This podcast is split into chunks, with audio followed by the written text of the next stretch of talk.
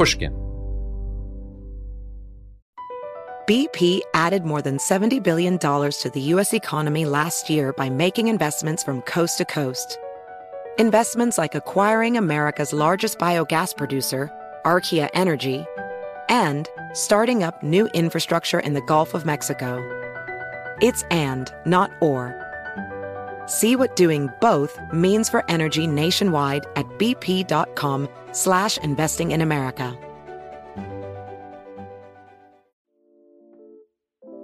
You can find inspiring stories almost anywhere. For instance, check out the co-founders of Girls Who Do Interiors.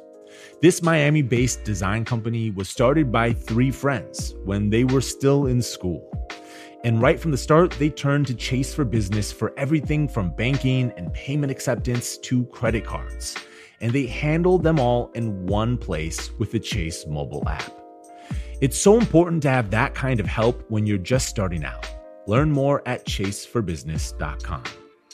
Make more of what's yours. Chase mobile app is available for select mobile devices. Message and data rates may apply. JPMorgan Chase Bank, N A member F D I C.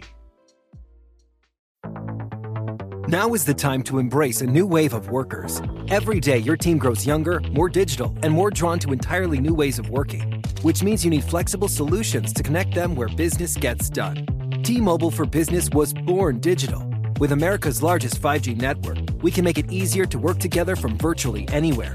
Your team may be changing, but with the right tech, it can be more productive than ever before. Get started at T-Mobile.com slash now.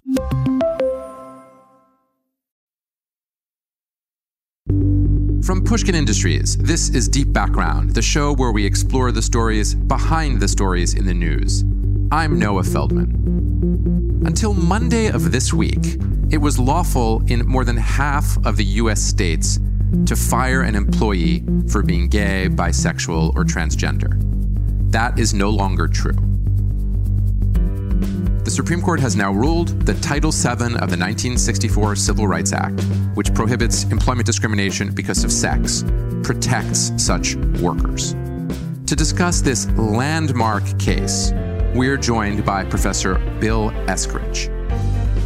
Bill is quite literally the perfect guest to discuss these topics. He's a professor at Yale Law School, he's a pioneer in the study and the teaching of gay rights law, and he spent much of his career focusing on the interpretation of statutes. He's also the author of a forthcoming book, Marriage Equality: From Outlaws to In-Laws. Bill, thank you so much for being here this morning. It's very rare for there to be an exactly ideal guest in response to an important news story.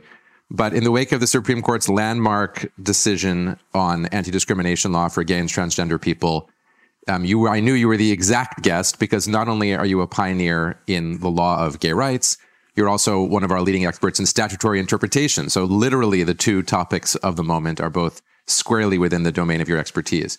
So I guess I want to start by saying, congratulations. You must be feeling happy about the decision in Bostock against Clayton County.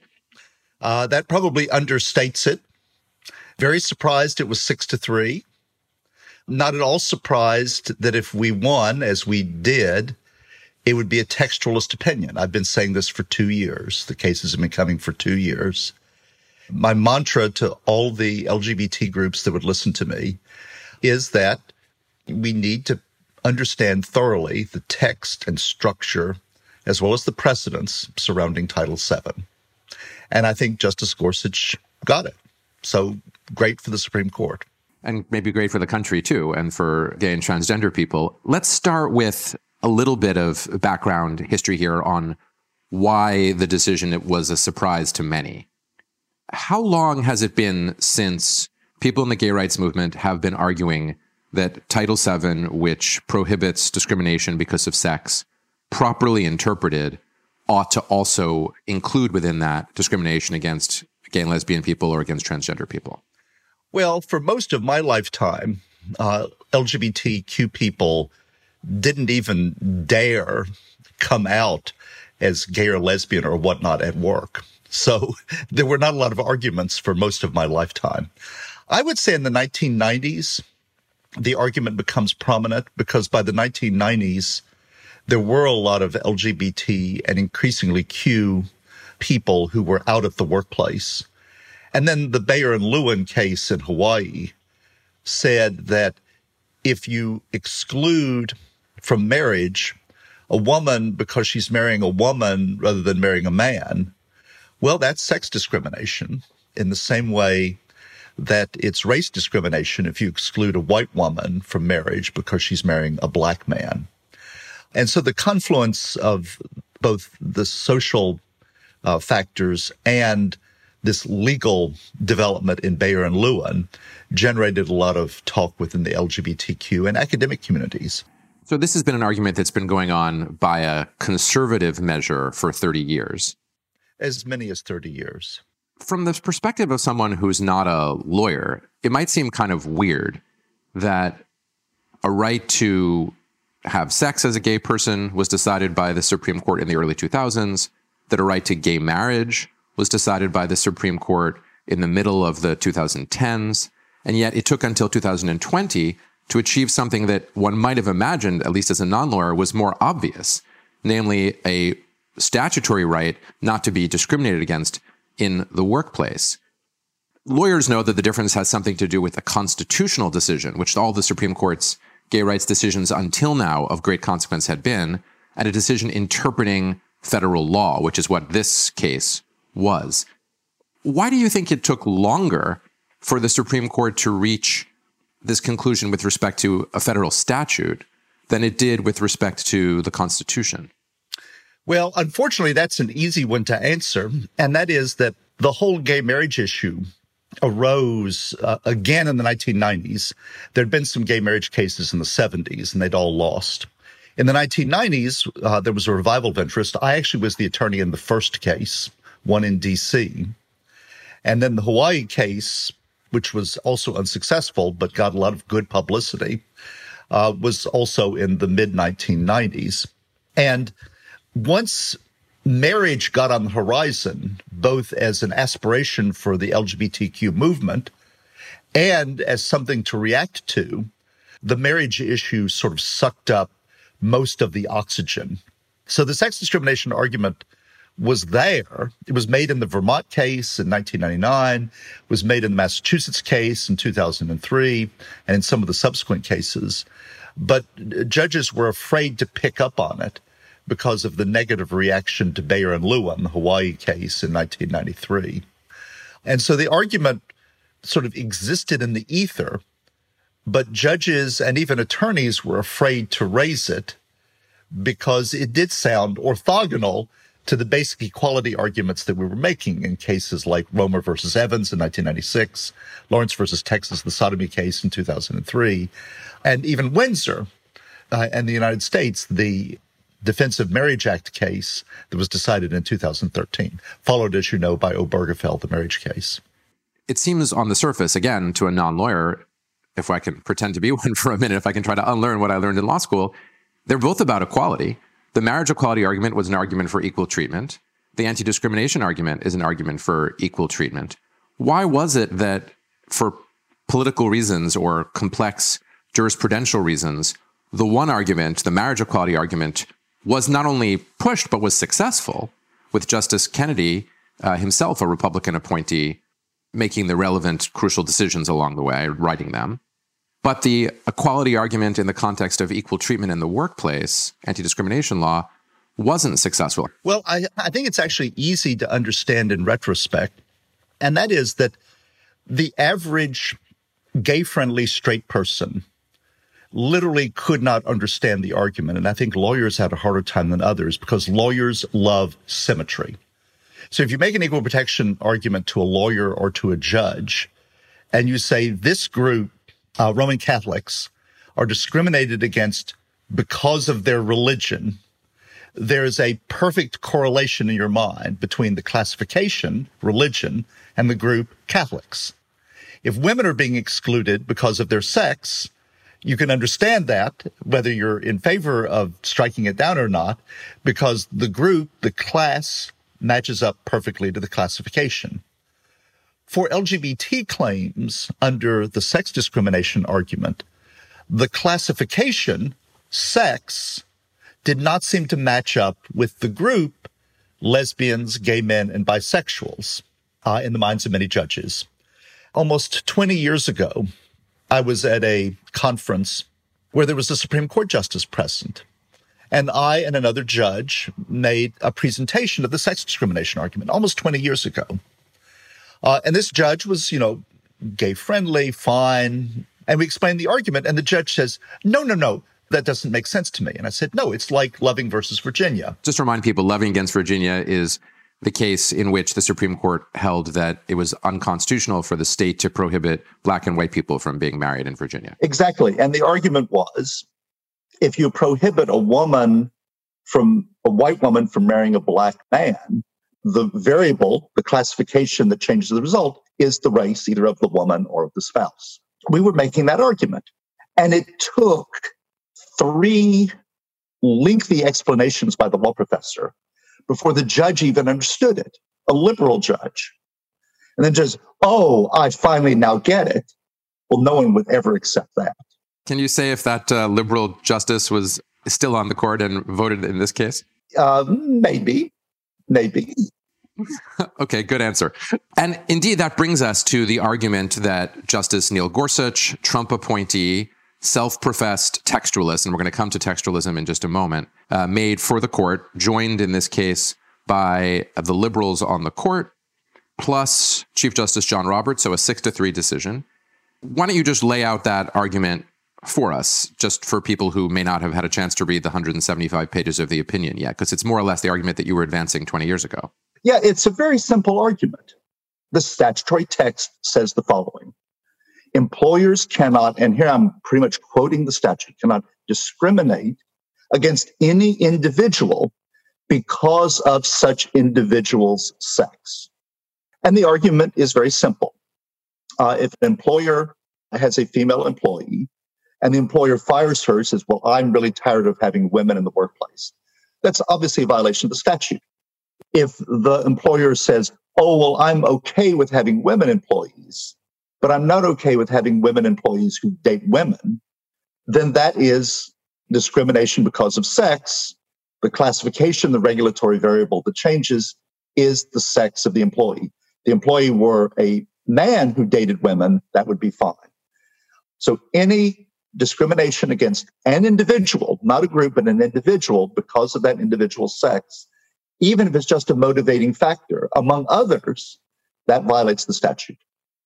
They could have disposed of it nine to nothing in a three-page opinion where they says, this is what the statute says, and here's how it applies to Mister Bostock or Mister Zarda. And then for transgender plaintiff Stevens, then it applies in the same sort of way, but with a slightly different analysis. When you say it applies to individuals, but not necessarily to groups, that was an issue that came up at oral argument in this case. How do you read the holding here? Would it be lawful under the statute after this interpretation for an employer to say, I don't hire anyone who happens to be gay or lesbian? It seems that that would not be lawful under this holding. I think that would not be lawful. But again, remember, there's no Title seven lawsuit usually until there's an employee who says, I was fired or not given a job or for some other reason discriminated against because of my sex, basically. Right. So, yeah, an employer can say that, but wow, that's an employer asking to be sued. That's an employer sort of handing on a silver platter, here is your settlement, how much do I owe you? Well, we may see test cases of that sort by employers who, who operate on the basis of principle. The test cases we'll see will not be that at all. Instead, at the end of the opinion, Justice Gorsuch said, uh, at least one of the cases, there was a religious allowance claim raised by the employer. And Justice Gorsuch said that was not an issue on review. We're not going to address it. But then he sort of throws in, hey, bring those lawsuits on. And so that's left hanging. It's like a hanging chad. Where is that going to leave us? So I think those are the kinds of cases that we'll now see that will be test cases of some sort. Just to be clear, I think it's fairly explicit in the opinion about where it's going to leave us. The Religious Freedom Restoration Act is overwhelmingly likely to be interpreted to produce an exception to this anti-discrimination principle for an employer or an organization who can make a case of sincere religious motivation. I mean, Gorsuch is now the swing vote on this with Roberts. And it's very hard to imagine, given what he said, that he would reach any other conclusion than the one he already hinted at. I think it's hard to predict how this is going to play out for several reasons. And one reason is that most religious employers do not want to discriminate. And so it's going to be interesting to see where we find employers that want to get out on a limb on this particular issue. But you're right. Uh, I think that we're going to see some of those cases. It is perilous to predict exactly what the Supreme Court is going to do with them. But it is very safe to say that Justice Gorsuch is open to these claims, as is Chief Justice Roberts, as are some of the liberals as well. We'll be right back.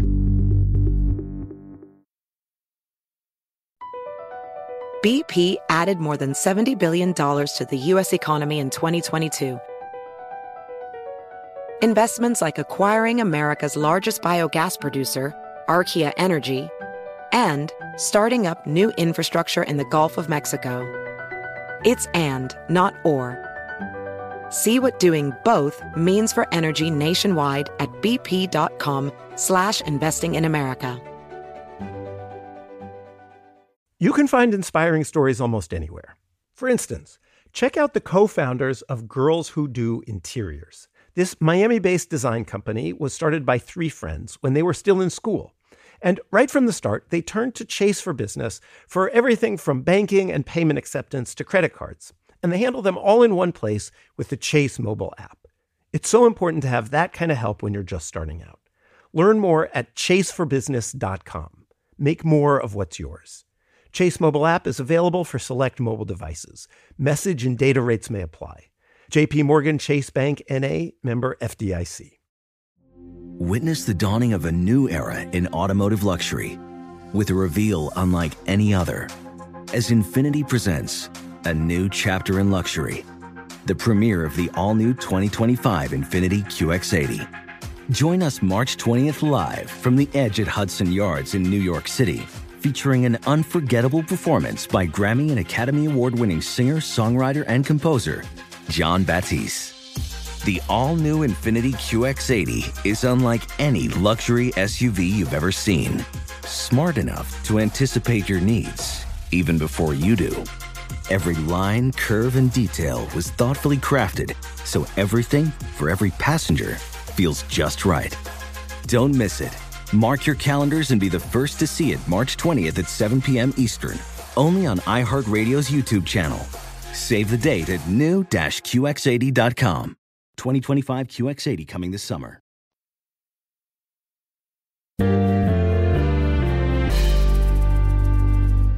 Let's shift now to talking about the issue that's major here for lawyers beyond the huge win for the L G B T Q community, namely the ascendance of the theory of statutory interpretation known as textualism. And to give the listener context, the argument for textualism, using that term, more or less begins with Justice Scalia and has been the, the cause has been taken up by a group of academics, including my dean at Harvard Law School, John Manning. And you and uh, your co-author at the time, Phil Frickey, were engaged in what I would call an academic battle royale for years with the textualists, offering your own alternative, which you guys called dynamic statutory interpretation, and others have attached different names to it. I have been watching this with great fascination and attention for many, many years now, really since I was a student. I've always been on your side of the debate. I'm still on your side of the debate. But now the Supreme Court seems to be almost entirely on the other side of the debate. So I wonder if you would start by just giving us a one oh one on what you think textualism is according to its proponents. And then you can tell us why the textualists are wrong, even though in this case, they've given you just what you wanted. Well, Noah, I'm with the spirit of your question. It's very interesting. This is a great debate in the U S Supreme Court, and it's entirely a, a textual debate, with Gorsuch writing for the majority, Kavanaugh writing for himself in dissent, Alito writing for himself and Thomas in dissent. So textualism, it seems to me, is the dominant mode of discourse in all three of the opinions, but they have different inflections. They all start with the proposition that the only thing that's enacted in law is the text of the statute. The job of the judge is to interpret the text as an ordinary reader would do full stop. Don't look at legislative history. You don't care if it goes against the statutory purpose, though you might follow some statutory precedents. And there's some division in the textualist camp on that. And just to explain that again for, for non-lawyers, the idea is that when you're interpreting a statute, if you're a judge, instead of asking, gee, what did the people who passed this statute think? What did they say to each other? What did they put in the congressional record? What were their purposes? What can we reconstruct about what they thought or should have thought or might have thought? You should ignore all of that, according to textualism, and just look at the words. Uh, the strictest textualists would say exactly that. And they would say that it doesn't matter subjectively what the enacting legislators thought or what their goal was. All that matters is the way that it's received by the body politic. We, the people, are the audience and ought to control the meaning of the statute. That's their argument. I would characterize Phil Frickey and my approach as a pragmatic approach. And I think that is still the reigning approach in the Supreme Court.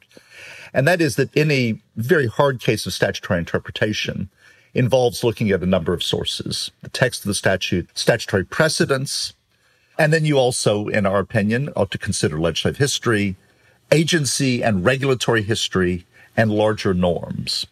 Now, I believe the Gorsuch opinion, and this is exactly the argument made by Justice Alito in his dissent, the Gorsuch opinion is a brilliant synthesis of textualism and what you're calling, and I call sometimes, dynamic statutory interpretation. Because Alito points out, this is a very wildly evolutive approach to these words. And Alito says in nineteen sixty-four, if you'd asked a member of Congress, are you protecting women? They said, sure. Are you protecting men sometimes? They might scratch their heads and say, well, maybe. And how about homosexuals? Are you protecting them? And Justice Alito jumps up and down from dozens of pages and said, no, they were considered psychopaths and criminals and all sorts of other things. So he says this cannot be the original ordinary meaning of the statute. And Gorsuch's response is, no, you look at the words, and then you apply the words to today's circumstances. Now, here's the step that's missing, but that he and the majority are making. Between sixty-four, when the statute is passed, and today, when we have the decision, the object of the discussion has changed. Indeed, language has changed. In nineteen sixty-four, if you'd asked a member of Congress, what about those gay people? A member of Congress would have said, I like happy constituents. That's all it would have meant. But if you'd said, what about homosexuals and other sex perverts? Congress says, oh, yeah, they're a very big danger to society and so forth. So literally, what's going on in the background, and this is always what's going on with textualism, is that society has changed, language has changed. And they're not unrelated to one another. So let me pause you there, because at this point, I think someone who has not taken the advanced Eskridge course on statutory interpretation, I think might be forgiven for feeling a little confused. Let's walk people through it. The Supreme Court majority here, Justice Gorsuch, says, I am a textualist. I am not doing what Eskridge says I am doing. He says, I am not looking at the evolving meaning of the statute. I'm not looking at a changed uh, sociocultural context. I'm just reading the words. And Gorsuch insists, I'm reading them exactly the way a person would have read them had they been exposed to this logic in nineteen sixty-four when the law was passed. The dissent, Justice Alito and Justice Kavanaugh, in two different dissents, say, no, that's not true, Gorsuch. You're actually doing the very thing that is bad from our perspective, namely Eskridge-style statutory interpretation that looks beyond the words, and Gorsuch's response is, no, I'm not. The upshot is that all of the opinions for the court, everybody claims that the worst thing you can do is to engage in dynamic statutory interpretation. The official orthodoxy, the stated orthodoxy of all of the justices here is textualism, textualism, textualism, textualism ascendant. Now, I hear you making the argument, which is fascinating, that in fact, the majority is not doing textualism. It thinks it's doing textualism, but it's not really doing textualism. And therefore, that the dissenters are correct in their characterization of the majority opinion, and that Gorsuch is just wrong, or possibly, in your view, lying about what he's in fact doing. So let me ask you a psychological question. Do you really think that Gorsuch, who's trying very hard to take up the mantle of Justice Scalia, is deceived about what he's doing, that he thinks he's doing textualism and he doesn't? Or do you think he's doing something different than that and maybe a little more secretive? Well, I'm not going to psychoanalyze poor Justice Gorsuch, but what I will say is I think it's a synthesis. It's, he's both a textualist and a dynamic interpreter. Let me give your audience a very simple example. nineteen sixty-four, you pass a statute saying no motor vehicles in the park. And there are a number of predictable applications and some close cases. two thousand twenty, a Segway is zipping through the park. Well, that didn't exist in nineteen sixty-four. Are you being a dynamic interpreter to say, we're going to apply vehicle to this newfangled gadget? And Scalia would answer, no, that's still textualism. Textualism can be applied to things that happen after nineteen sixty-four. Well, what about things that are existed in sixty-four but have changed? Motorized wheelchairs. nineteen sixty-four, you might say, well, there's some motorized wheelchairs, but we're not going to apply it because they go so slowly. People with disabilities need them and so on. In, in two thousand twenty, there's a thing called the Bach Auto Super four, which is a motorized wheelchair that looks like a little car that can go up rough terrain and can go pretty fast, fifteen to twenty miles an hour, might apply to that. So that's something that existed in sixty-four, but has changed in the intervening however many years it's been since sixty-four. And the same thing is true of gay people. I existed and I was gay in nineteen sixty-four. I would not have called myself gay. I didn't know what that word meant in nineteen sixty-four. Literally, the language to describe people like me is not the same today as it would have been sixty-four. And I'm a different person. I'm like the Segway. I'm either new or I'm like the Bach Auto Super four. I'm a ramped up version of what I was in nineteen sixty-four. So you can say you're a textualist, but what has changed and how can this not affect text? Is that people, uh, men and women who have sex or date people of the same sex are now conceptualized completely differently. There's a different language to describe them, and therefore their relationship to that language, discriminate against any individual because of such individual sex, has correlatively changed. So textualism and dynamism at the same time. Let's talk a little bit about where this is all going to go in the future. I am fascinated to see Justice Gorsuch making a bid for the conservative intellectual leadership of the court through a holding that on the surface is being embraced by liberals and will not be at least immediately embraced by conservatives. My own view is that Gorsuch is playing the long game, and he expects and believes that conservatives won't be that angry about this opinion in three or four years, that it's liberals who make judicial reputation, because most law professors are liberal. That's an unsurprising fact. And most law professors who care about the Supreme Court spend some of our time making judicial reputations. And we're now all going to have to look at Neil Gorsuch, Trump appointee, and say, well, pretty good. You know, he followed his interpretation of the law to a place that did not necessarily match his political preconditions. So liberals will now have to be nice to Gorsuch, whether they like it or not. Conservatives will get over their frustration. Over time, Gorsuch is positioned as the replacement for Justice Scalia, as the conservative intellectual leader of the court, will be consolidated. That's my hypothesis, that that's his game plan. I want to ask you, do you think that conservatives will get beyond this opinion and will, especially if there are Religious Freedom Restoration Act or other religious exemptions for religious groups? Well, I would say the conservative reaction has been very mixed. Donald Trump, you know, says he's a conservative, and he praised the decision. Says, sounds good to me. Mitt Romney, not a liberal, he said, you know, sounds pretty good. So I would say two things. Number one, is it in the interest of American conservative politics to demonize lesbian, gay, bisexual, and transgender people? seventy, eighty, ninety percent of the American people think that sexual orientation and gender identity should not be the basis for losing your job. So I think the country has really moved beyond that, including conservatives, and that's the smart thing for conservatives to do. On the other hand, I think it's a smart thing for conservatives, Noah, and liberals to sort of say we should have space for religious employers who need to be accommodated on these kinds of issues. I think there's going to be a learning curve for liberals as well. And I'm not going to psychoanalyze, but I'm going to say this is a smart interpretation of Gorsuch, and he's smart. Here's what he's doing. The academics, the Feldmans and the Eskridges all think and sometimes write. You know, the new textualism, Scalia, Gorsuch, Thomas, it's just simply a shell game. It's a cover for smuggling in right-wing Republican platform views into statutes in the Constitution. Justice Gorsuch, I think his crusade is, no, I am setting forth a rule of law methodology which will be neutral and which will actually make the country better. Now, Eskridge and Feldman keep saying you cannot have a rule of law methodology which reaches results that you want to reach and then bends the methodology to reach them. That's not a methodology. That's an ideological position.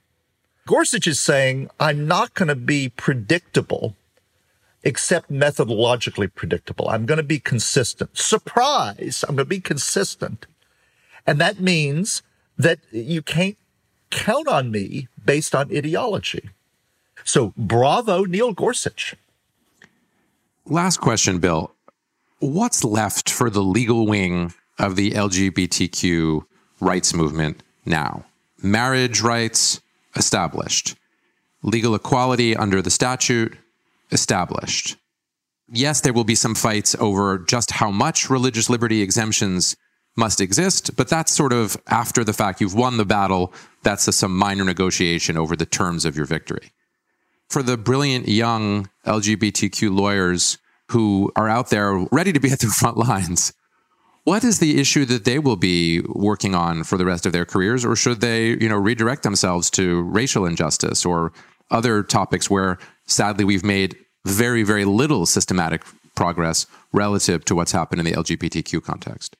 Noah, great question. I would not pose it as either or. Racial justice overlaps enormously with L G B T justice. The people in my community who suffer the most tend to be L G B T Q people who are people of color, people without resources, people who are most gender bending, all of those features. And they are subject to violence. They're subject to discrimination in education. They're subject to discrimination in public accommodations, in housing for the poor. They're subject to harassment and bullying in schools. So most L G B T Q discrimination occurs not for abstract reasons, but because vulnerable people are physically and emotionally attacked, and there's no one there to stand up for them. And GLAD, the Gay and Lesbian Advocates of Boston, which was the hero in the marriage cases, you know, I talked to GLAD and I say, well, what are you all doing? And GLAD says, there is as much discrimination and violence as there ever has been. And these people do not have lawyers if we don't come in and try to protect them. So, yes, I think you're doing God's mission to continue to protect the vulnerable. And I think that ought to be the mission going forward, to get statutory and regulatory protections for those people. Bill, I want to thank you not only for your clear analysis and your willingness to talk about ideas and play with them, but also for your extraordinary work that contributed to the outcome here and for your long dedication to the twin topics of L G B T Q rights and statutory interpretation, which magically and perfectly came together. Thank you so much. Thank you, Noah. It was a real pleasure. Well, there you have it. A hugely important day in the history of the gay and transgender rights movements in the United States, as explained and described by an expert who has been at the heart of the process. On top of that, we delved into the usually arcane topic of how you should go about interpreting a statute and the debate between textualism, which is now the official orthodox doctrine of just about the entire Supreme Court, and the alternative view according to which we should do more than just look at the words of the statute. Where we are now is that all of the opinions issued by the Supreme Court, majority and dissent, insist that you should only interpret the Constitution according to its text. But Bill Eskridge, not giving up the fight, claims that what's really going on is that other factors are still in play. We are going to continue to watch this issue as further debates emerge about exemptions from civil rights law on the basis of religion when it comes to discrimination against gay, lesbian, and transgender people. And maybe, just maybe, someday we'll come back to the topic of statutory interpretation. Until the next time I speak to you, be careful, be safe, and be well. Deep Background is brought to you by Pushkin Industries. Our producer is Lydia Jean Cott, with mastering by Jason Gambrell and Martin Gonzalez. Our showrunner is Sophie McKibben. Our theme music is composed by Luis Guerra. Special thanks to the Pushkin Brass, Malcolm Gladwell, Jacob Weisberg, and Mia Lobel. I'm Noah Feldman. I also write a regular column for Bloomberg Opinion, which you can find at bloomberg dot com slash Feldman. To discover Bloomberg's original slate of podcasts, go to bloomberg dot com slash podcasts. And one last thing. I just wrote a book called The Arab Winter, A Tragedy. I would be delighted if you checked it out.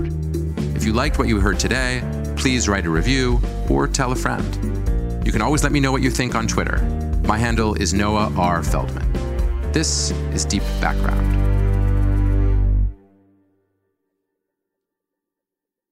Infiniti presents a new chapter in luxury, the premiere of the all-new twenty twenty-five Infiniti Q X eighty, live March twentieth from the Edge at Hudson Yards in New York City. Featuring a performance by Jon Batiste. The all-new twenty twenty-five Infiniti Q X eighty is an S U V designed to help every passenger feel just right. Be the first to see it March twentieth at seven p.m. Eastern, only on iHeartRadio's YouTube channel. Save the date at new dash Q X eighty dot com. Don't miss it. twenty twenty-five Q X eighty coming this summer. Does money stress you out? Let FACET flip your financial chaos into clarity. Finding FACET immediately put us at ease. FACET's innovative approach to financial planning ensures your money works as hard as you do, enabling members to experience the joys of having your finances in order. That makes us FACET for life now, I guess. Visit FACET dot com, F A C E T dot com to learn more. This ad is sponsored by FACET. FACET Wealth is an S E C-registered investment advisor. This is not an offer to buy or sell securities, nor is it investment, legal, or tax advice. These testimonials are from current FACET members who are not compensated. All opinions are their own and not a guarantee of a similar outcome. Digital trends show up every day in business decisions and actions. West Monroe is the number one strategic partner translating technology into financial value for companies. The This Is Digital podcast applies West Monroe's two decades of secrets and best practices to your business's benefit. Favorite past topics from the last three seasons include how A I and the next generation of employees are shaping the workplace, becoming a product company, Highmark's journey, and what does it mean to put the customer first. Learn more at west monroe dot com.